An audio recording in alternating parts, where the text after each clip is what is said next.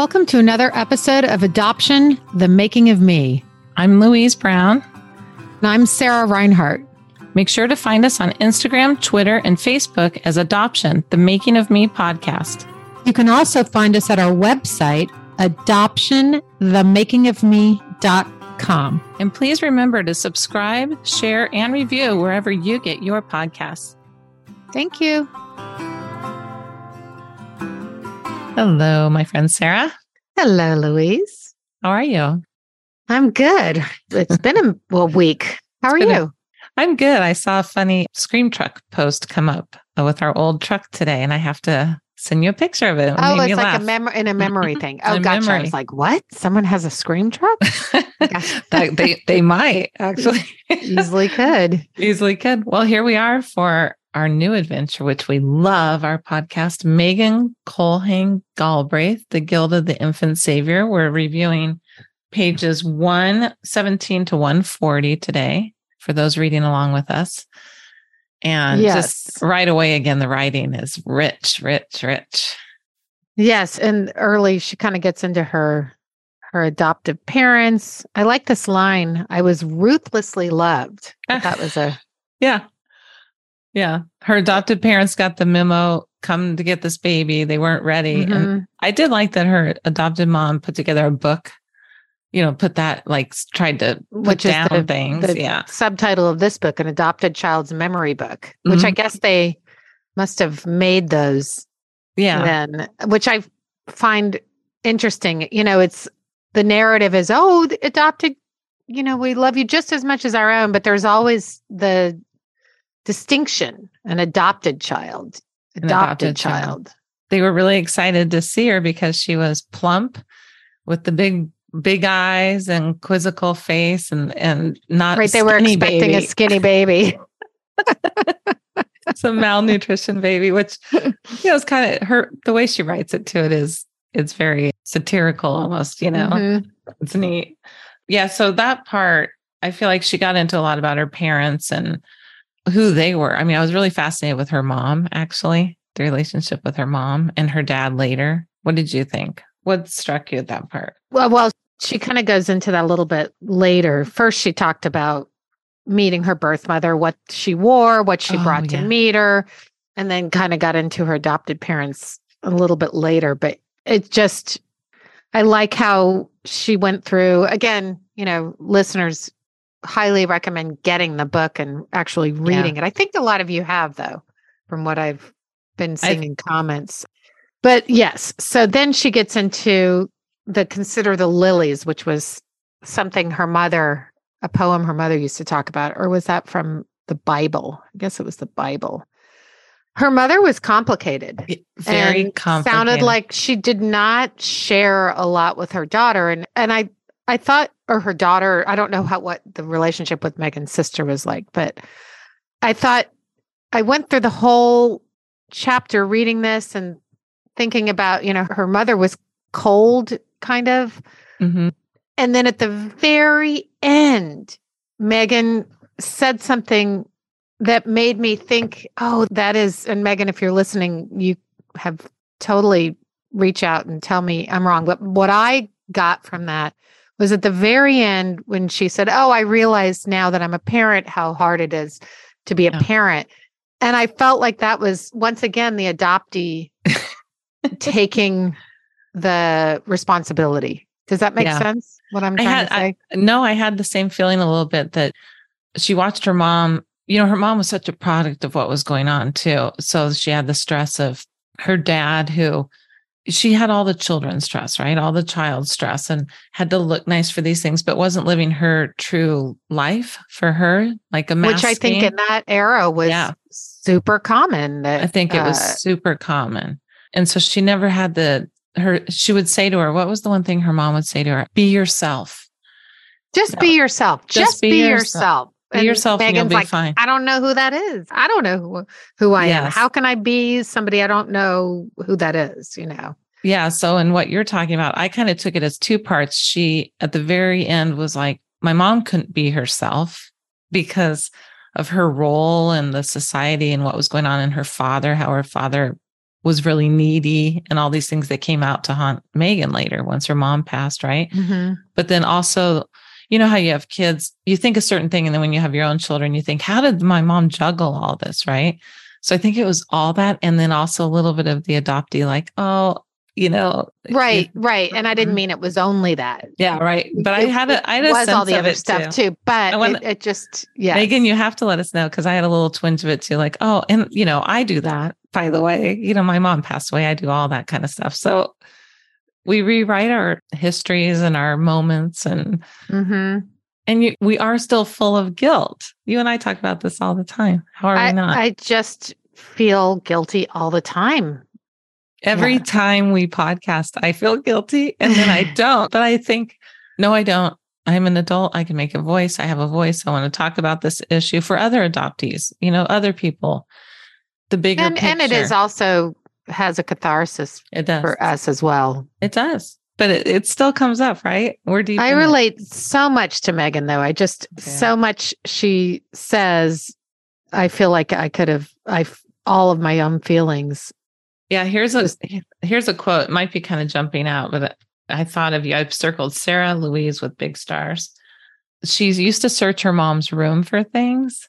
Like, and I did this. I was going to ask you before we got on if you did this, but she used to go when her mom was very particular about her things. So it's not like she could go and just search through her mom's things. She had to like make sure put it all back. And I used to go that. I used to go into my mom's room and think it was this wonderland, like, oh, the nightgowns and the perfume. And I still picture my mom's perfume, what it smelled like. So she had this. I conducted my inventories in secret, knowing mom would feel it was an invasion of her privacy. I did it perhaps to hew some form of identity for myself. I was adopted, and while it didn't occur to me consciously at that time, looking back, I realized I felt out of place. Or maybe I was trying to find my place within the family via objects. Something always seemed to be missing for me, a piece of myself that I couldn't classify, something within me, but at the same time unreachable. I couldn't put my finger on exactly what it was. I'm not sure I'll ever be able to recognize it. hmm I felt like half my childhood was that sort of feeling of trying to find myself in my house. Yes. That's why our homes are so important to us now, I think.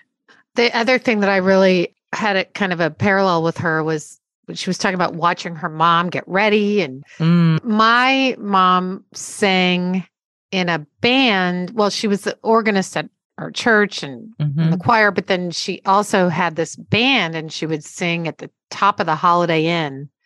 The oh, Wow. Holiday Inn or the Ramada. Inn. The top of the round, it was called, and it was this round, you know, Yeah, like Holiday Inn building.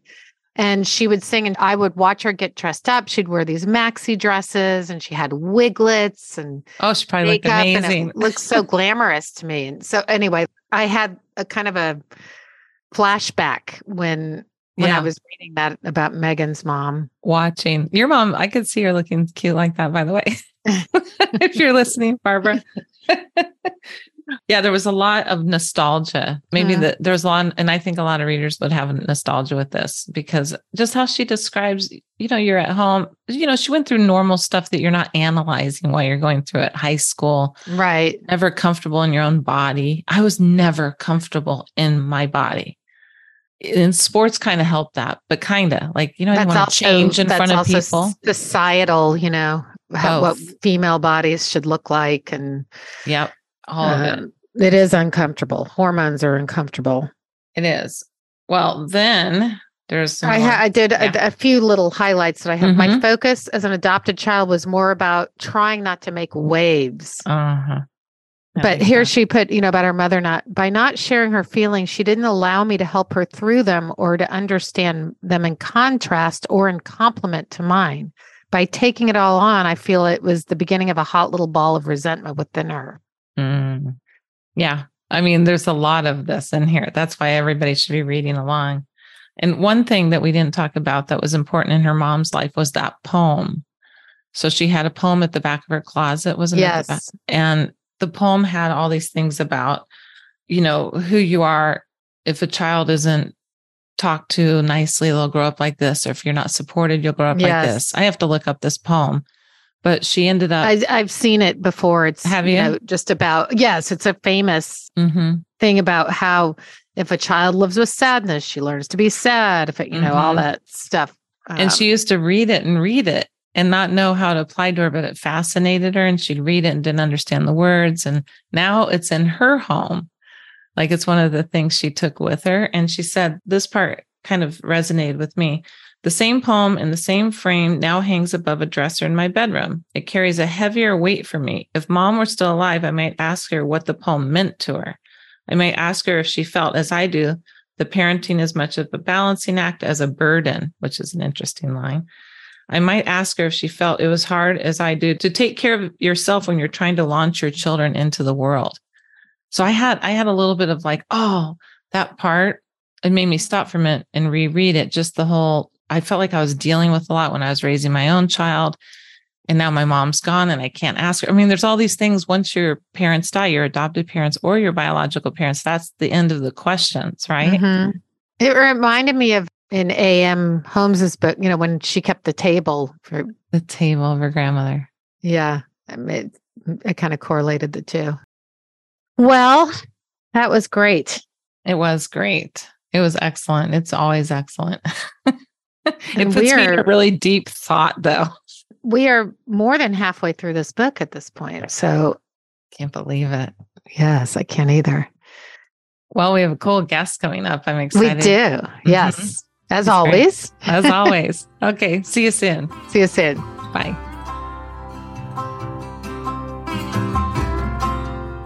Hi, listeners. We just wanted to thank our sponsor, S12F. He's a fellow adoptee dedicated to supporting other adoptees. And of course, we want to thank our Patreons. We couldn't do this weekly podcast without your support.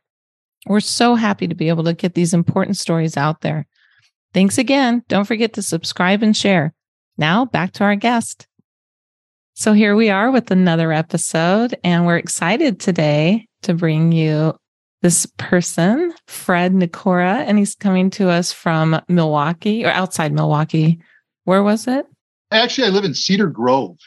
Oh, Cedar Grove. Okay. Cedar Grove, and Wisconsin. Yeah, we're talking. He, yeah, rural Wisconsin is the best way to say it. Rural Wisconsin. rural Wisconsin. And he has an adoptee memoir out called Forbidden Roots. And we want to highlight that. We'll put that in our show notes. So, welcome, Fred.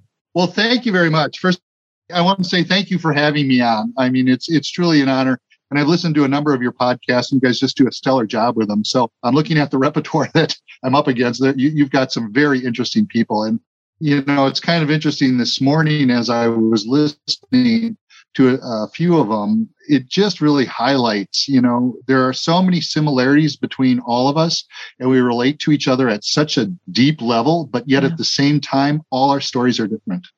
Yeah. All of them are different but yet they've all brought us to the same place. That's the part that just fascinates. And they're but they're all rooted in the same thing, which is loss. There's a lot of loss. You know, it's amazing because when you start listening to some of the stories of who we didn't meet, who passed away before we had a chance to, you know, connect, it's heartbreaking. You know, there's a lot of heartbreak there, but yet at the same time, you, you look at us as a people and just the resiliency, the, the ability to absorb adapt and move on, you know, because that's what the vast majority of of us have done. There's a lot of anger, you know, I've, I've seen that across the boards as well. And, and I'm going to say there's a lot of reason for that anger, you know. My story is it's a bit of a different story. I'm a late discovery adoptee. So I'm I'm not one who knew from early on. I went through life. I, I grew up in suburb of Milwaukee, Wisconsin, Wauwatosa, pretty big high school. I went to 450 kids went there. And actually, interestingly enough, and I'll get a little bit more into it later, but I graduated with a cousin of mine who actually knew I was adopted. So, an adoptive cousin? Yes, yes. In my okay. adopted family, a cousin of mine that I had, I went to high school with her, and she actually was aware I was adopted. And I grew up with her my whole life. I have a number of cousins, you know, I grew up with them. And it's kind of interesting. And I, I can touch on reunion and family because, you know, I, I went through that. And you know, you, you meet all these people, and it, it's kind of funny. As a late discovery adoptee, there's a fair amount of you, you feel a sense of betrayal when you do find mm-hmm. out. I mean, I'm yeah, sure. imagine. A lot of your foundation is based on trust of some very simple principles that just aren't true. And so that's loss. And it's kind of interesting as I shake it out. over the years and really examine it. The aunts and uncles, I'm not as pissed off at. I'm still kind of pissed off at my cousins. They were my peers, man. That's who I hung with and snuck out with and did things I wasn't supposed to with, you know. Did you have any siblings? No, I didn't. I grew up as an only child. Okay. There was one point, and it was kind of interesting because it was in, and, and I'll get to it, but the adoption records, my parents had come, gone back and thought about bringing another adopted baby into the household, and then they backed off on it. And I, you know, to some extent, I can't help but wonder, did they just not want to cross that bridge with me? How do we explain this new, this new baby that just emerges, you know, without mom being pregnant ever? You know, I mean, maybe they just didn't want to cross it. I, I have no way of telling because they actually had passed away before I found out. So they died without ever telling you? There's a little story there too. there's a deathbed story coming up, and I'll I'll get to that. And it's a story that shows two things. It, it shows the need not to wait, and it also shows the amazing ability of the mind to filter out what it doesn't want to hear at the time. So yeah. I'll get to that shortly, but well, I guess I can throw it in now. So I found out at the age of 41 at a large family gathering. It was a twin uncle's birthday party. Both my parents had passed away already. My second parent, because I was raised an only child, my second parent passing, which was my mother. My father passed away in 93, my mother in 97.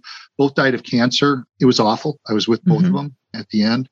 And that, that's a story I'm going to tell you. And this was before I discovered.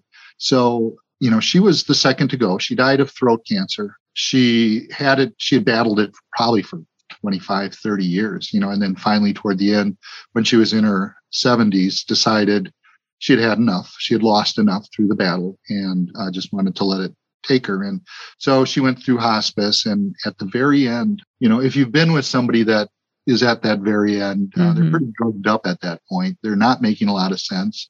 They're kind of in and out of lucidity she started mumbling something. And keep in mind, she had throat cancer. Her speech was impacted significantly, and I couldn't understand it. She was saying, "Oh, you're up," and I. The only thing I hmm. could think to do was to comfort her mm-hmm. and say, I, "I know, I'm sorry. I'm, I'm, I know, I know." You know. And then shortly after that, she did pass away. But I later, after I discovered, put it together. She was telling me I was adopted. I couldn't. Wow. Understand it was incomprehensible to me at the time. You know, there were a couple of complicating factors, but you know, I think that was her come to Jesus moment because she had attempted to die. I know that sounds that sounds crazy, but that's mm-hmm. that's what I mean about all our stories. They're all so crazy. You know, you listen to this. If you've watched somebody go down, you know, there's signs that appear that their skin starts mottling. Yeah function shoot, shut down, their liver function, you know, all the signs. And she went down the hole a couple of times and then always seemed to rebound. And this was going on for, you know, a couple weeks and nobody could figure out why. And it was after that, after she did her final, I'm going to say confession yeah. at her bedside that she finally, I think, could let go. And then she felt her work was done here, you know, and just did let go. So anyway, and you can put the words together. You're I was with both my parents when they passed, my adopted parents, and watched both. And a lot of stuff happens then and you don't understand what are they trying to tell me and i can imagine you're you wouldn't even know that that's the thing she's trying to tell you no and you know and this this stuff's in my book too just by the way but one of my biggest regrets and it's not i had no control over it so i don't feel guilty about it i don't beat myself up over it but at that time as she was dying you know being a person that wasn't consciously aware that they were adopted i told her i said you know Mom, look, your grandchildren are able to just carry that genetic relay for you forward. you know, my kids were playing at her bedside. I didn't mm-hmm. know. What a terrible thing to say to somebody, you know, really. Well, um, yeah. Or not. You know I mean? Yeah. it was just kind of an awkward situation. But anyway, another example of why secrets are bad, I guess I'll say. Yeah. You know. What happened at that barbecue? Was it a barbecue or a birthday no, party? No, so that was that was ninety seven. She uh-huh. she passed away in ninety seven. We were I was living with my wife and my three young children up in Minneapolis, the Minneapolis St. Paul area. We lived there about ten years. All three of my kids were born there. I had an uncontrollable desire to just get back down to southeastern Wisconsin. You know, I'd say at the conscious level, I was wanting my kids to be around extended family. I grew up around a large extended family on both sides, both my mother and my father. Now, they were complicated families, and I don't think we have time for that here. I touch it a little bit in the book, not much. There's a because I've come to realize it more. There's so much generational trauma that, you know, on both sides that are just piling into these relationships. You know, my father came from a family that got divorced in the 30s. He ended up in an orphanage for a while. Mm. He was the one that theoretically drove the decision for me not to know. He didn't want me mm. to to have to live according to his sister with the horrors of being an orphan. You know, that that was That's where he came from. Yeah. That's where yeah, that's that, that was, was his that was his imprint. Yeah, you know, what affected him. My mother was a her father she had a sister and then after she was born she was a second her mother died then her father remarried so my mother was i'm going to say a classic cinderella stepdaughter oh you know me too we were just talking about that. I am exactly that. yeah, it's kind of an interesting, you know, after I put all the pieces together, so then you start looking at these two people coming from the, these dysfunctional, you know, backgrounds of, you know, basically hurt and shame the way it is, and, and then all of a sudden throw them in in the mix. And honestly, my parents did a, a great job with me. I love my parents dearly. They they were wonderful to me. They sacrificed for me. I believe I felt love from them. You know, I mean, mm-hmm. I, I, would say the the one qualify qualifier there is I struggle with the thought of how how valid is a relationship if you're harboring a secret that big, you know, yeah. and and that even ties into, and I'll talk a little bit about it later. But even my birth mother, who I had a reunion with, and and she she was she went to the grave with the shame. She could not shed that, and it impacted so much. And I look at that and, and just think, it's such a tragedy that she had to live from the time she was 22 up till the time she was 70 harboring that shameful secret mm. that she had to keep hidden away in the closet and be afraid at every turn you know over i look back so i'm a classic baby scoop baby you know baby era baby did in 1959 so in the year 2000 I, I had convinced my wife that we were going to move back to the milwaukee metro i had gotten some money through the inheritance from my mother I bought a, a home down here in, in, the immediate area, right by another uncle of mine that I was close to. It was a hard decision to come to. My ex and now ex-wife loved being in the Twin Cities. She hated to leave. I desperately, for some reason, wanted to get back here. And the funny thing is, once I got back, I, I noticed that, you know, I'm thinking I'm going to get back to the area. I'm going to have my kids. All of a sudden, we're going to be getting together with cousins and, that you know, and it was like all of a sudden they, nobody was around, you know, it's like, where did everybody go? You know? And to some extent, I think, well, my mother had passed. She was the reinforcer of the secret, you know, and I think when she passed, the rest of the family just kind of felt like it was kind of a mess and they didn't want to deal with it.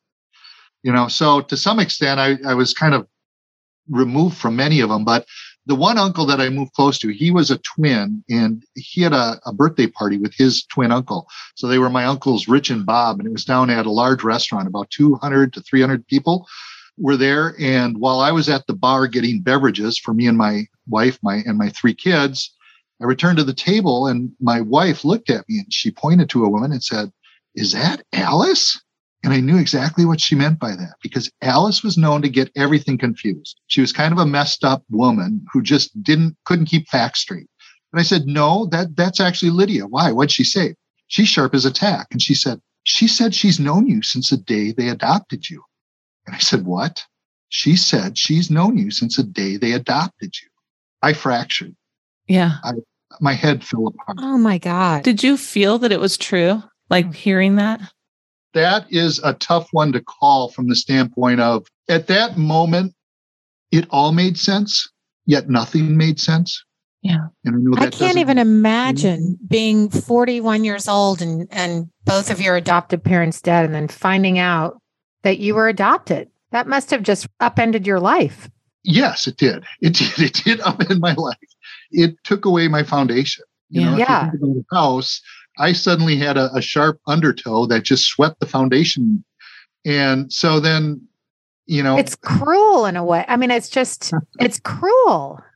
The outcome was cruel, you know, in terms of how I found out and when I found out, probably isn't anything anybody would have designed into their life story.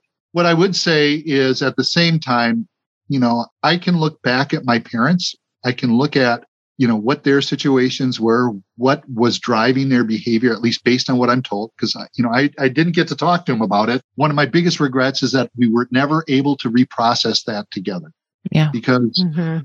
i believe that could have really led to a flourishing and a whole different level of those relationships developing because quite honestly, I don't know about the two of you, but I can look at the job of being an adoptive parent. Honestly, I don't know if I could do it. You know, yeah. it's a tough job. It's a tough, I, I have three of my own that I raised and I think it's a tougher job than raising your own. You know, I mean, there are so many things you have to be aware of. And I mean, today we're, we're much more aware of it, which I'm going to say, thank God. I think the adoptions, how the relinquishments are, are being held or handled today is much healthier than it was, you know, in 59, 60. I hope so. I, I mean, maybe to some extent, but also, I don't know that that's different. There's a different set of problems. Let's just put it that way. There are, there are. And, you know, I mean, the reality is there's always going to be issues. I think it's a bigger financial industry now than it, than it was then. Well, that side I'd agree with you. that's, that's, that's a big bear to battle. And I don't have a sword that big, quite honestly. Right. No. But what I can say, my goal, my goal, and it's what I'm working toward is, you know, and it's why I speak, why, why I'm talking to you. Why, and I've been talking on a few podcasts, you know, I put my book out there. I think the more voices we can get telling our stories, the better the likelihood that we will see meaningful change. I mean, it's only, but, and we have to get louder. We have to get more voices out there. We have to get more stories. We have to get people to understand that this is not a one and done Oprah situation, that this is happening all over the place. You're not getting, first of all, the whole thing about just wanting a baby as opposed to a child that needs you, two different things, but the babies are not blank slates that yeah. you can just bring into your life and pretend they they didn't have an existence before that yeah, and I, trust me, I've gone through my share, and, and I did a lot of it with a bottle. Put it that way. For many years, I, I ran into a problem with alcohol. I, I, think it was before we started recording here. I'm I'm sober 13 years now, so at this point, you know, I can look at it and and I'd say see it at from a different view. Becoming sober was essential for me to figure out how to start to heal. And I'm going to say, if anybody's out there grappling with how to start healing, don't think you'll heal first and get sober second Mm-hmm. That's my that's my take on. It. I agree with you 100%. But you got to do the sober thing first. And you got It's a good message. It's a good message. Because I think a lot of people I still, you know, even as I talk on, you know, whether it's group chats or whatever it is, you know, I'll still catch people, you know, making references to their drinking and, you know, going out and, you know, and it's, fine. Okay. You know, you, you need to know where your boundaries are. You need to know what works for you and what doesn't. But, you know, you really want to dive into that healing stuff. You know, at least for me growing up when I did, you know, that was, that was society's resolve for any kind of an uncomfortable situation. Yeah. Get a drink. Mm-hmm. Numb it down, yeah. man. Just numb it down, toughen it up, numb it down. You know, that's what you got to do. So. So, all right. So, take us back to the sitting at that table.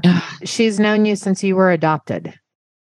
Yeah. So I immediately picked out, you know, I gazed at her across the room. You know, this was, you know, there were these large banquet tables and everybody, it's a loud, gregarious. That family is very loud, you know, and they're wonderful people. They're, they really are. They're Polish and German and primarily Polish, some Hungarian in there. So they're, they're just a, what I'm going to call a very gregarious, happy, you know, loud and loud people. So the environment was like that. So I went over to her and I, I just went up, Hi, Lydia. And she looked at me and she goes, Oh, Freddie, your children are so beautiful and your wife is so lovely. And I said, Did you tell my wife you've known me since the day I was adopted? And she froze. You know, I her hands came up, just framed her face, you know, and I was like, Oh my God, you didn't know. I shouldn't have. And you know, the, the most remarkable thing that I can say that happened physically to me at that point was at that point, I remember noticing I could no longer feel the floor beneath my feet. That the sensation was like I jumped out of a plane. I hadn't pulled the parachute.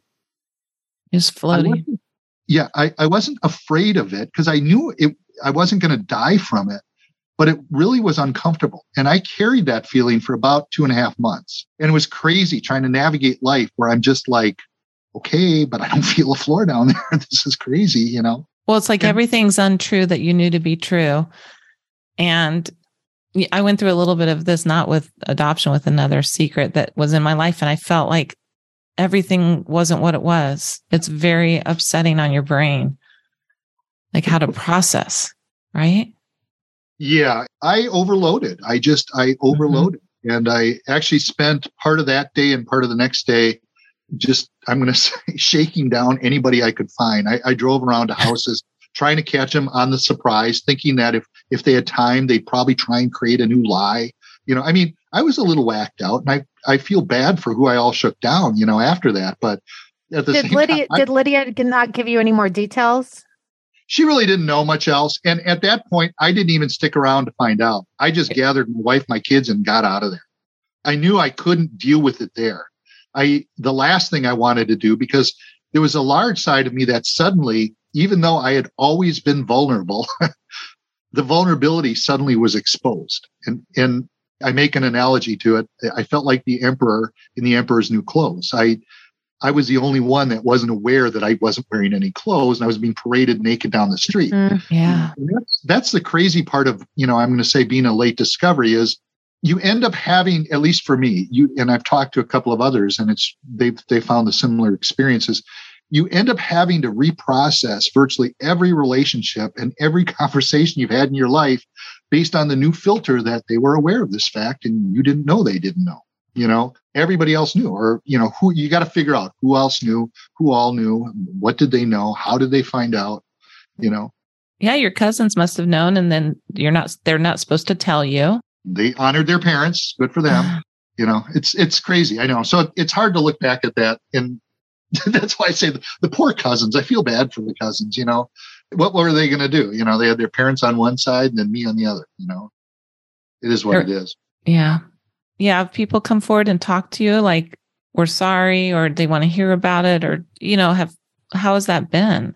I'd say for the most part, you know, keep in mind this was 20 years ago. Right. I was just going to say, wasn't this like the year 2000, mm-hmm. right? 2000. This was in the year 2000. Yeah. So initially, when I found out, I would say they pretty much fell into thirds. One third said they they felt bad for me and they were sorry that this happened, but at the same time, they didn't really want to talk about it. the second third basically acknowledged that it happened, but really didn't take a stance. And the final third found that I was doing a great dishonor to my parents by hmm. deciding to look for birth family. And we're very vocal about it, you know, in terms yeah. of they do that to them. You know, I was disgracing them. I was a dishonor to, you know, their memory. They, they chose to do this and that was their wish. And how can I just throw away the love they gave me? it was like, you don't have a clue. You don't know what you're talking about. No. So kind of go away, you know. And I'd say over over the years, you know, and probably the relationships with those family members has shaken out accordingly. The, the ones that initially were, I'll say, somewhat sympathetic, they some of them have read my book. Not all of them can quite do that. You know, some of them, I don't know. There may be one or two that have even listened to a podcast or two. I've yet to have one that'll come to like either a book signing or when I do a, a book reading, you know, at a local bookstore. They're, they're just not quite there yet. You know, they'll allow me to talk about it. In the beginning, it was like if I brought it up, conversations ended and we just had to kind of did anybody know the story of your adoption or where, you know, anything? Did you get any information from anybody or did you just have to go blindly on your own into this? The only clues I got initially from that initial shakedown, yeah, that happened that night was my dad's sister. She was the one that came forward and she said, you know, it was my father that because of his time that he spent in the county home, he didn't want me to experience that horror of being an orphan, you know, and and we could have we could go down another dissertation on the implications of that statement alone you know mm-hmm. buys as a filter and how you're raising a kid you know it's just kind of crazy but then she also mentioned she said my father mentioned at one point she he had put together that my father my biological father was a professor that were the only two clues i really had now what i'm going to say is i did do and i elaborate on it I, I basically my own self had kind of a come to God moment, come to Jesus moment. We live really close to Lake Michigan and I, I did beach walks and would walk at night and just the pounding sand, you know, and I'll be the northern lights were out at that night. Ah, and there were these misted pools that were just evaporating into these dancing sculptures. It was a crazy night out there. And, you know, after that, that was Sunday night and I had to go and teach high school because I was a high school teacher, a high school middle school teacher at the time mm-hmm. on Monday. And luckily I had first hour prep. And so I knew that during my first hour prep period, I could call the county courthouse. This is how, you know, I am a guy who, even though I've had at this point in my life at 41, I've had some friends that have been adopted. And so I've casually heard about their stories through them, you know, to some extent. You know, I mean, mm-hmm. and I'm saying adoptees don't quite open up all the way to non-adopted. You know, there's certain boundaries that you know I've seen exist there to some extent. And so I walked into this very blind and very naive and very stupid. And where I would say is, whereas, you know, the two of you are known from earliest memory adoptees, this would be the harder, you know, you've had a lifetime worth of experiences to help you develop the ego you need to shield you from some of the realities. Mm-hmm. Because Monday morning, when I called the county courthouse to say, you know, like, okay, this crazy thing happened at this family gathering. My parents are dead, but they claim I'm adopted. Is this true? You know, I'm still trying to comprehend and process and accept. I'm not even there yet, really. And the only thing they could say at the county courthouse was, your records aren't held at this building. They're held at the state of Wisconsin in the Department of Health and Family and Children's Services. Well, Does there's mean- a confirmation. I mean, well, I know, but I'm stupid at the time. I don't oh. get it. Oh. And, and, and, so I'm like, whoa, why is that? and, and, she just said, you'll have to call them and, and they'll talk to you about it. You know, and so I called the department and again, I'm stupid. I'm naive. I don't understand my part in the play that I've just been assigned.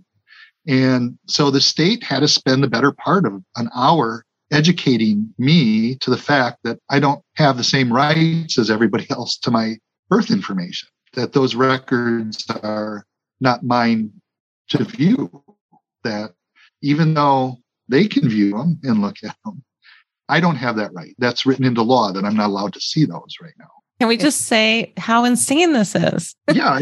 And, and quite honestly, and, and I'm going to say, and, and the reason I tell you it this way is that was almost as big of a blast as finding out I was adopted. Finding out that now suddenly in society, I've, I've just been knocked down a run on the ladder, not through anything I did. You know, I mean, yeah, the rest of the population is like this, but for you, you're special. Yeah. And we have to protect other people from you. I've got a restraining order placed on me based on a birth status of mine. This is crazy. You know, I mean, so that was that was probably as big of a blow to me. And I think a lot of people don't quite understand that, you know, that Fred, I like what you just said. You have a restraining order placed on you. I've never thought about it in that light. I guess all those of us relinquished at birth all have restraining orders. I've well, never thought about it in that light to protect the others is to protect everyone else. Yeah. Well, when you look at the adoption laws, they were written, you know, because the mother and and I I'd love to be able to dive into that too. The the mother went through this horrific, shameful process where, you know, she suddenly found because of this biological urge, you know, in most cases she was part of that urge, it, you know, and some not, but and I recognize that, but for the vast majority, she, you know, she had some part in that urge and suddenly, you know, found out that she's now become one of the most shameful creatures on earth. In mm-hmm. essence, you know, to some extent, I mean, as I've kind of wrapped my head around it, it's like we witnessed the crime. We are the evidence of the crime. And so therefore we must be buried and hid away so that that crime can never be exposed you know that's the structure that the law is currently written on in closed record states. Yeah. You know mm-hmm. you've got to protect the woman let her sever her past that this never happened to her and she can just forget about it in her memory and, and move on with life and remove her from you know that shame. So today what i'm really excited you know i i mean this was 20 years ago when i discovered all this and found out exactly who i was. But today it's pretty exciting because i do see a lot more dialogue in it. I love the the analogy of you know trying to move laws from shame and secrecy into truth and transparency and when you start really boiling it down you know i mean the current laws all they do is enshrine that shame around that birth mother mm-hmm. you know mm-hmm. for you know in wisconsin for instance so they once the state educated me appropriately and i i accepted my new role in the play I, I had to become somebody else once again you know, it, it was kind of interesting because I looked at it and for the most part, they gave me a path, and the path was I could apply for my non-identification information. If I applied for that and I got it, it's so the redacted file, and I read the redacted file. Once I read the redacted file, I didn't know if they were going to quiz me on it or what, but they said once you've read the redacted file, then you can write a letter to your biological mother. You will turn that over to the state of Wisconsin. We will read it to her over the phone. And if she accepts to release your identity, we'll let you know who you are. And if she declines, you have to wait five years and then you can reapply again. You can write her a new letter and see if that one's better. That's and crazy. if she declines that one, it's terminal. You don't get to apply again. Twice. You get twice. Twice. Separated by five years. Mm. Mm. Who writes so, this stuff? I mean, like, what is that? Is weird, arbitrary laws that. Meanwhile, people die in five years and all sorts of things. Yeah. yeah. Well, and it's it's interesting because I, you know, I'll, I'll, cut to some of the chase. So I did actually. I, I, was listening to one of your podcasts. and I can't remember his name. He was he was a, a gentleman, just a kind of a terrible story. I mean, he very happy guy. I know he was like Latino or something because he had a bit of an accent and he referenced. But you know, as I was thinking through his story, he went through and, and identified uh, the fa- of the wrong father. Oh, um, Jim. Yes. Yeah. Jim, Jim Serrano's story. Jim yes. Serrano. Awesome. What an awesome yes. story. And I actually, I did the same thing, but you know, the state, you send your money in, you know, they, they tell you, they set the expectations. Okay. We'll get back to you in four to six months. Yeah. You know, I'm like, okay, I'm holding my entire house up with no foundation with my hand alone. My arm's getting tired. I need to build a foundation.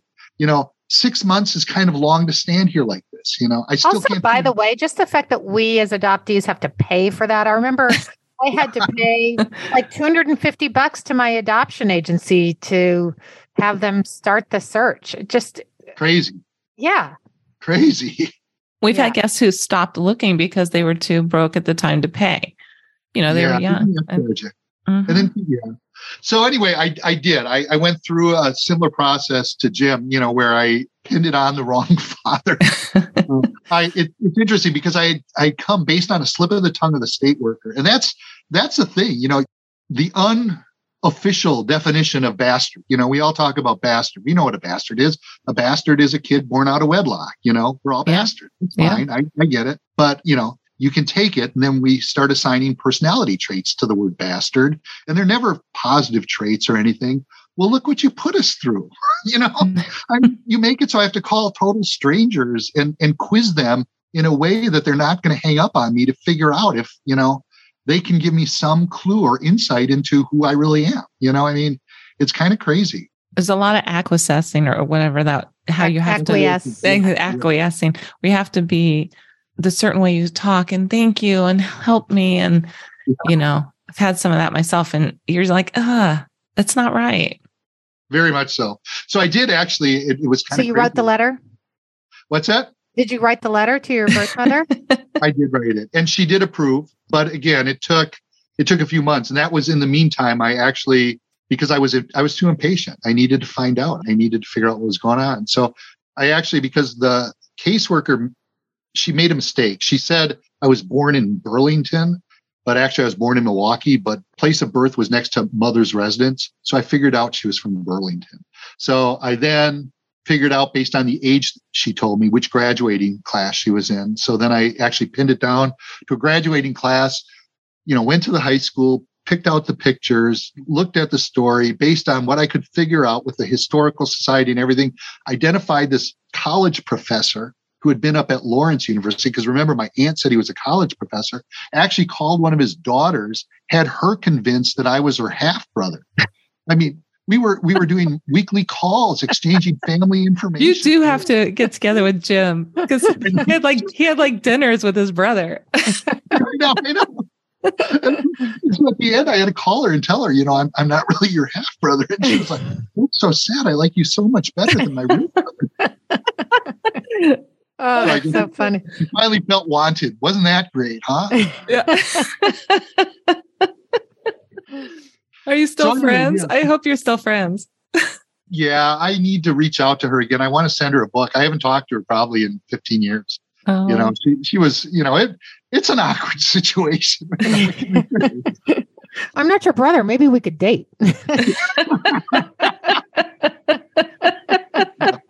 You don't even want to go down that path. yeah, it's kind of crazy when you. So I did find my mother. I met with my mother, and I'm going to say, you know, it's interesting. Reunions are dicey, man. And everybody I talk to, some go really, really good. You know, there's a few out there that I've. And notice I said the word few. Mm-hmm. it seems like it's more few and far between that. Like it matches the fairy tale dream that we all have. You know that it, this is going to be the great coming home. You know, I would say for me, the biggest regret, you know, in reunion was my birth mother carried that shame and she could not let it go. She told me, she said, you know, if you would have come forward even five years earlier, my husband would have been alive. He didn't know, and there was no way he was going to find out.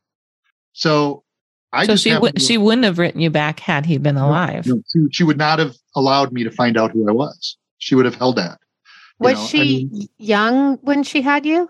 She was 22. Okay. You know, not 16 ish, but 22, you know.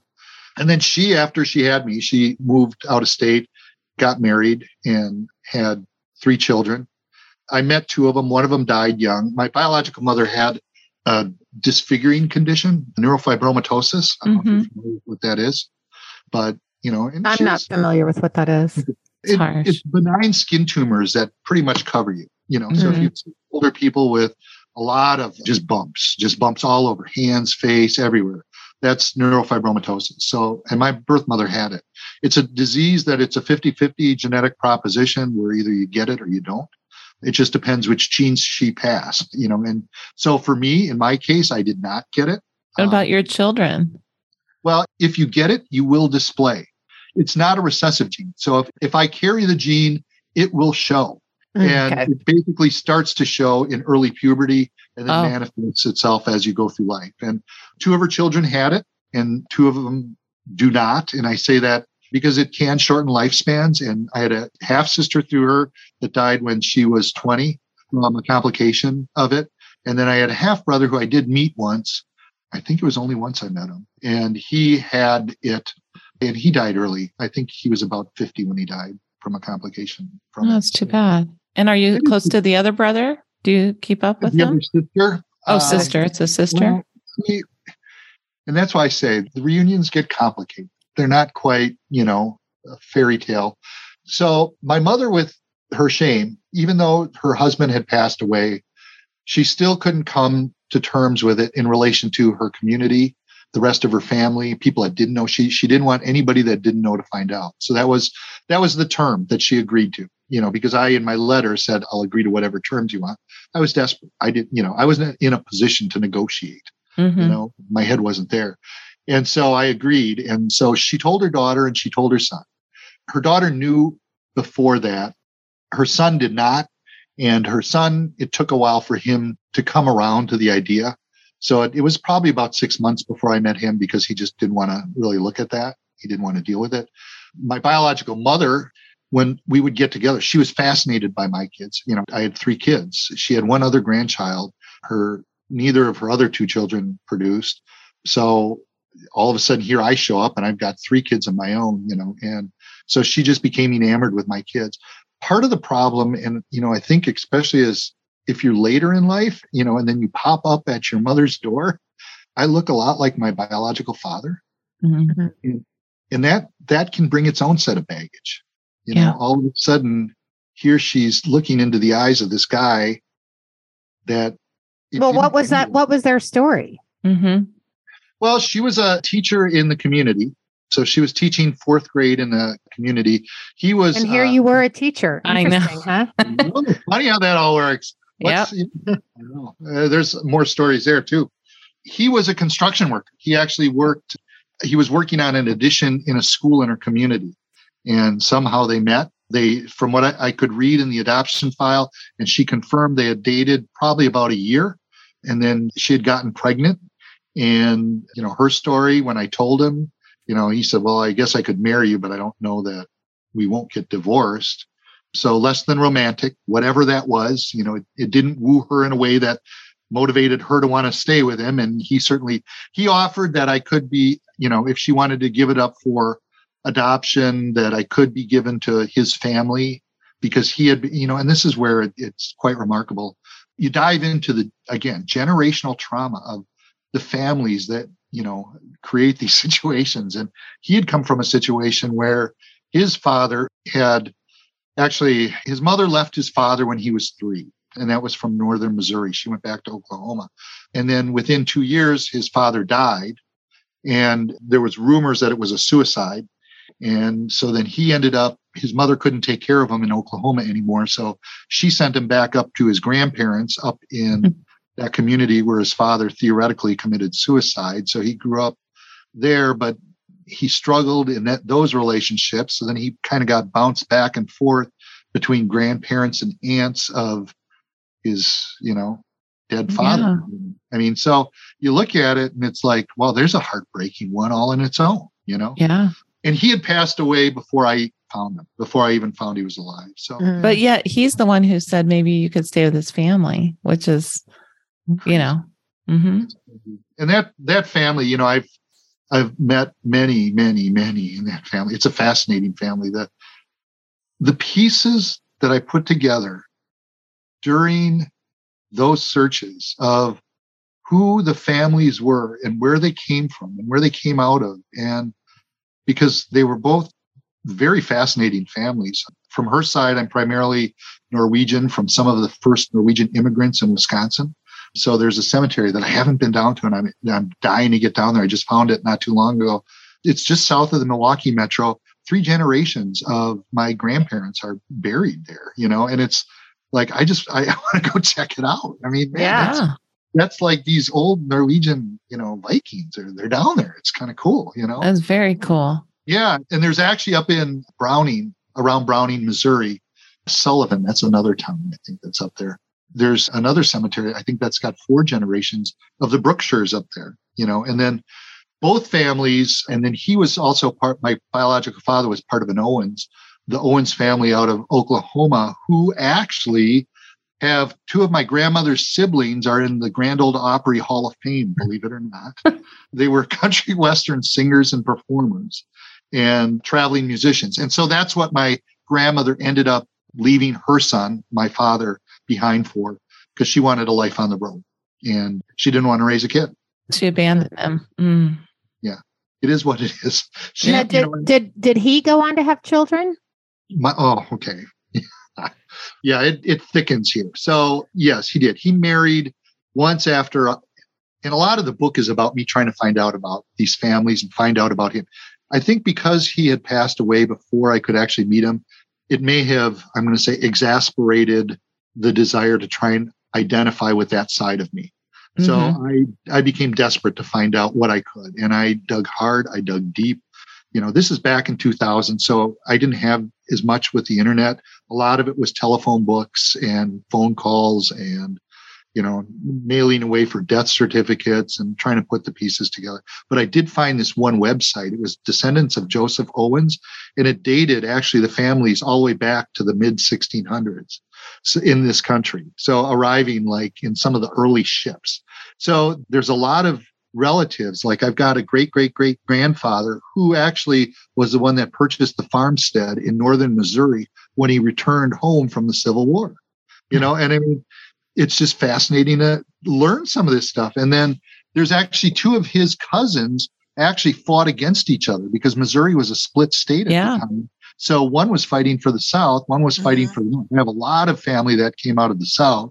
So, you know, half the roots that I've met are actually out of either Texas. There's an entire grocery store chain down there, Brookshire Brothers, that is out of that family. So it, it's fascinating. And that was what allowed me to actually put my foundation back together, to actually have a piece put together some puzzle that made sense to me that, you know, I fit into that mm-hmm. I could actually stand on and gave me that feeling of being able to stand on my own two feet.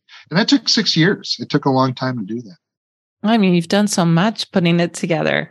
But I'd so like did, did you did you have siblings through through him? Oh yeah, I'm sorry. I, oh, I yeah, you know, I don't know. So yeah, so after he left my mother, he went back to Chicago. He married in Chicago. He married a woman who was older than him, supposedly. She had a fair chunk of money. She bought him a bar to manage in the downtown Chicago loop. Apparently, he wasn't able to maintain his spirit control very well. So that was a failing business. And he subsequently went to work in some of her other businesses. She was a beautician. She owned beauty parlors around the Chicago area. So he became a beautician, believe it or not, after being a construction worker and then a beautician. So that, which was kind of interesting. that is interesting.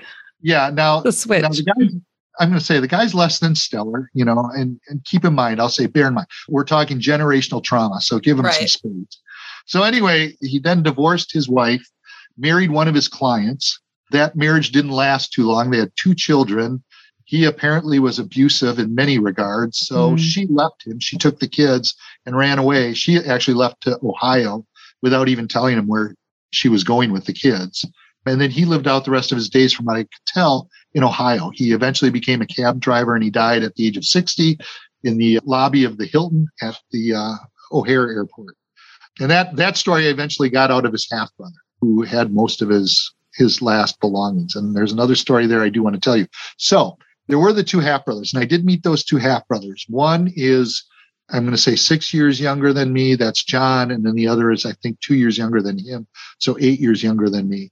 So as far as I knew from him, I had two other brothers, and that was it. And then on my mother's side, I had the brother and two sisters.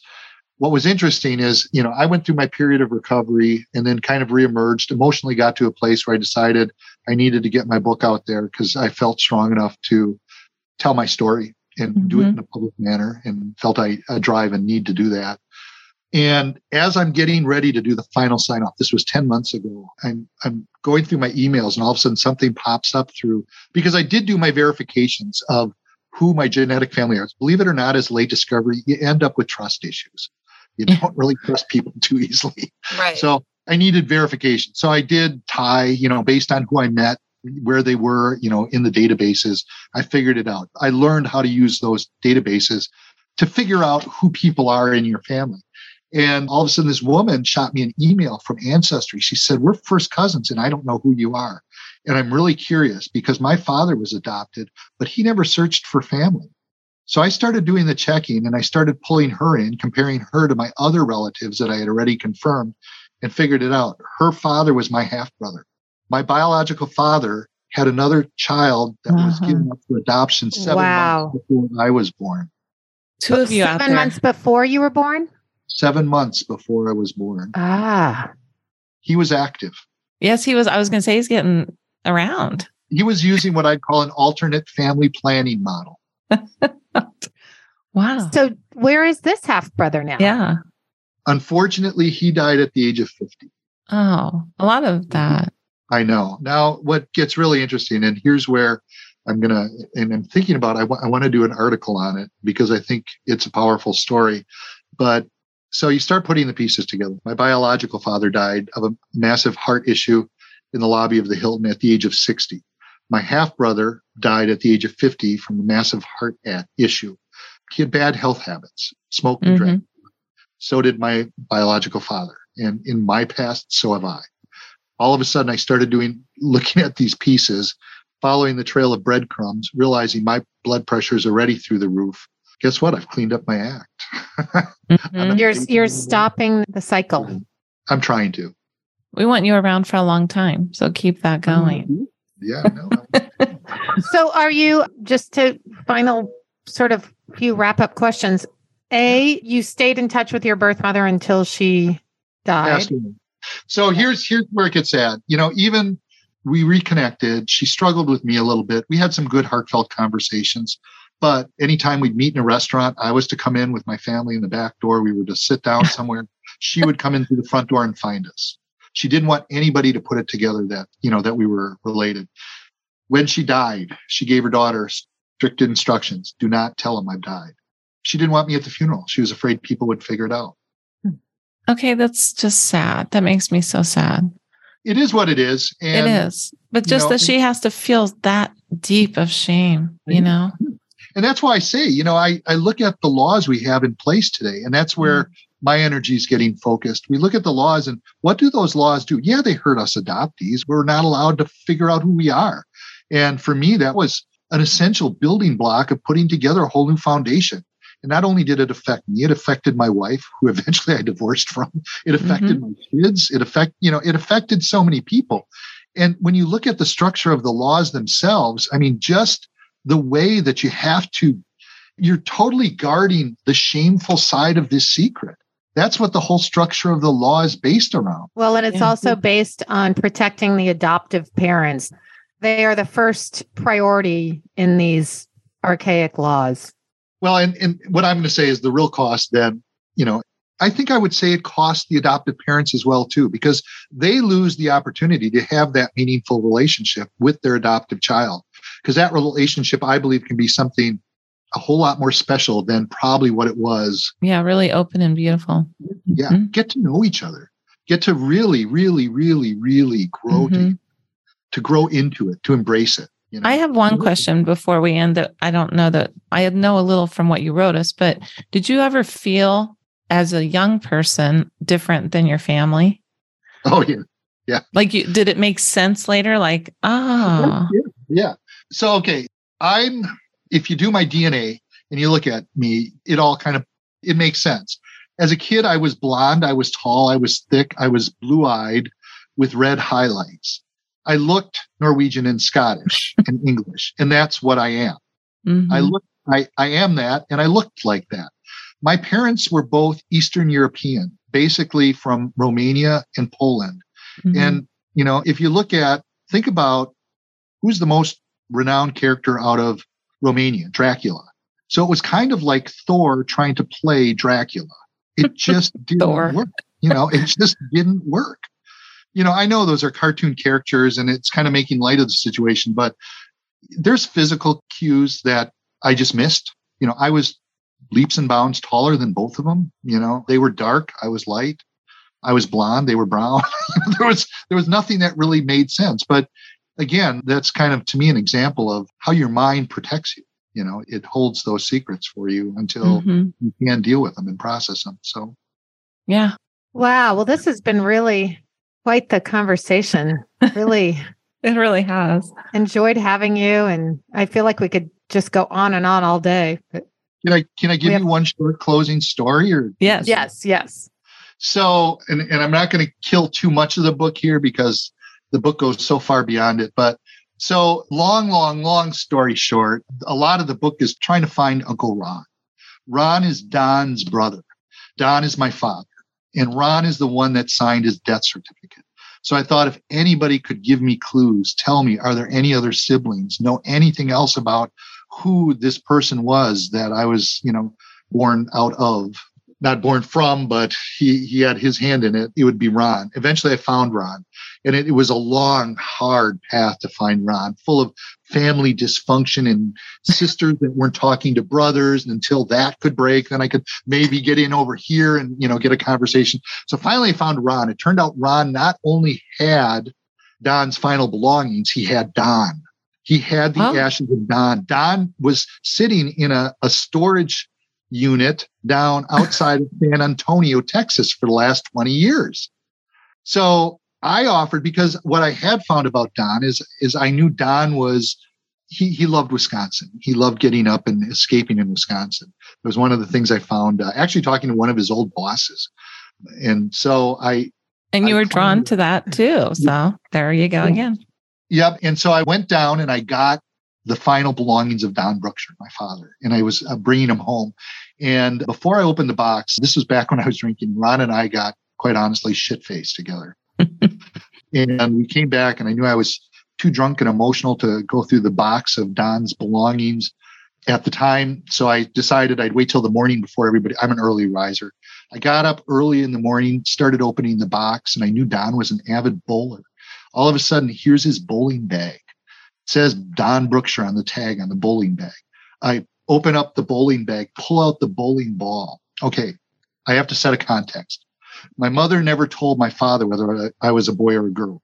My first birth name was Stephen Walter. It wasn't Fred. I look at the bowling ball. Guess what the name on the bowling ball is? Stephen. Fred. Wow. Fred. That's weird. Let that soak in for a while. Crazy. There's so it many bizarre pretty, coincidences yeah. with adoptees and stories like this. It's really Did you spread his ashes or do you have his ashes or what happened? I'll send you a copy of the book. Okay. Yeah. okay, listeners, we'll put a link for this. So make sure you get it. Yeah, Fred, thank like you so much. This has been a really enlightening, incredible conversation. Thank you for Really coming enjoyed on you. telling Yeah. us.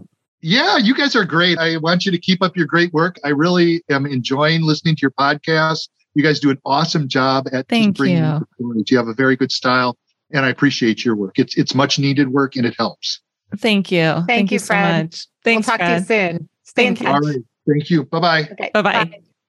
That was a really interesting, incredible story. Those late discovery adoptees, what a way to just, you know, I like the way he described it about the suddenly it was like he was floating, like he had jumped out of a plane and the parachute hit before the parachute was pulled. I mean, I can't, I was sitting there listening to him and kind of thinking about how that would feel. How would it feel to just be beyond like your whole life would be like, wait, what? All these people knew something about me. Yes. And there are a lot of late discovery adoptees. And so we Mhm. love to hear more of those stories if anybody is listening. I also liked, you know, how he said the thing about having our birth records that we're actually, I have a restraining order. Yes. Just there's something about that that hit home to me. Just kind of like everyone's got to be protected from this loose cannon adopting. right. The, this baby, you know. I feel mean- some of that sometimes, you know, when you talk about or bring it up, people are like, oh, why do you have to go there? Yeah.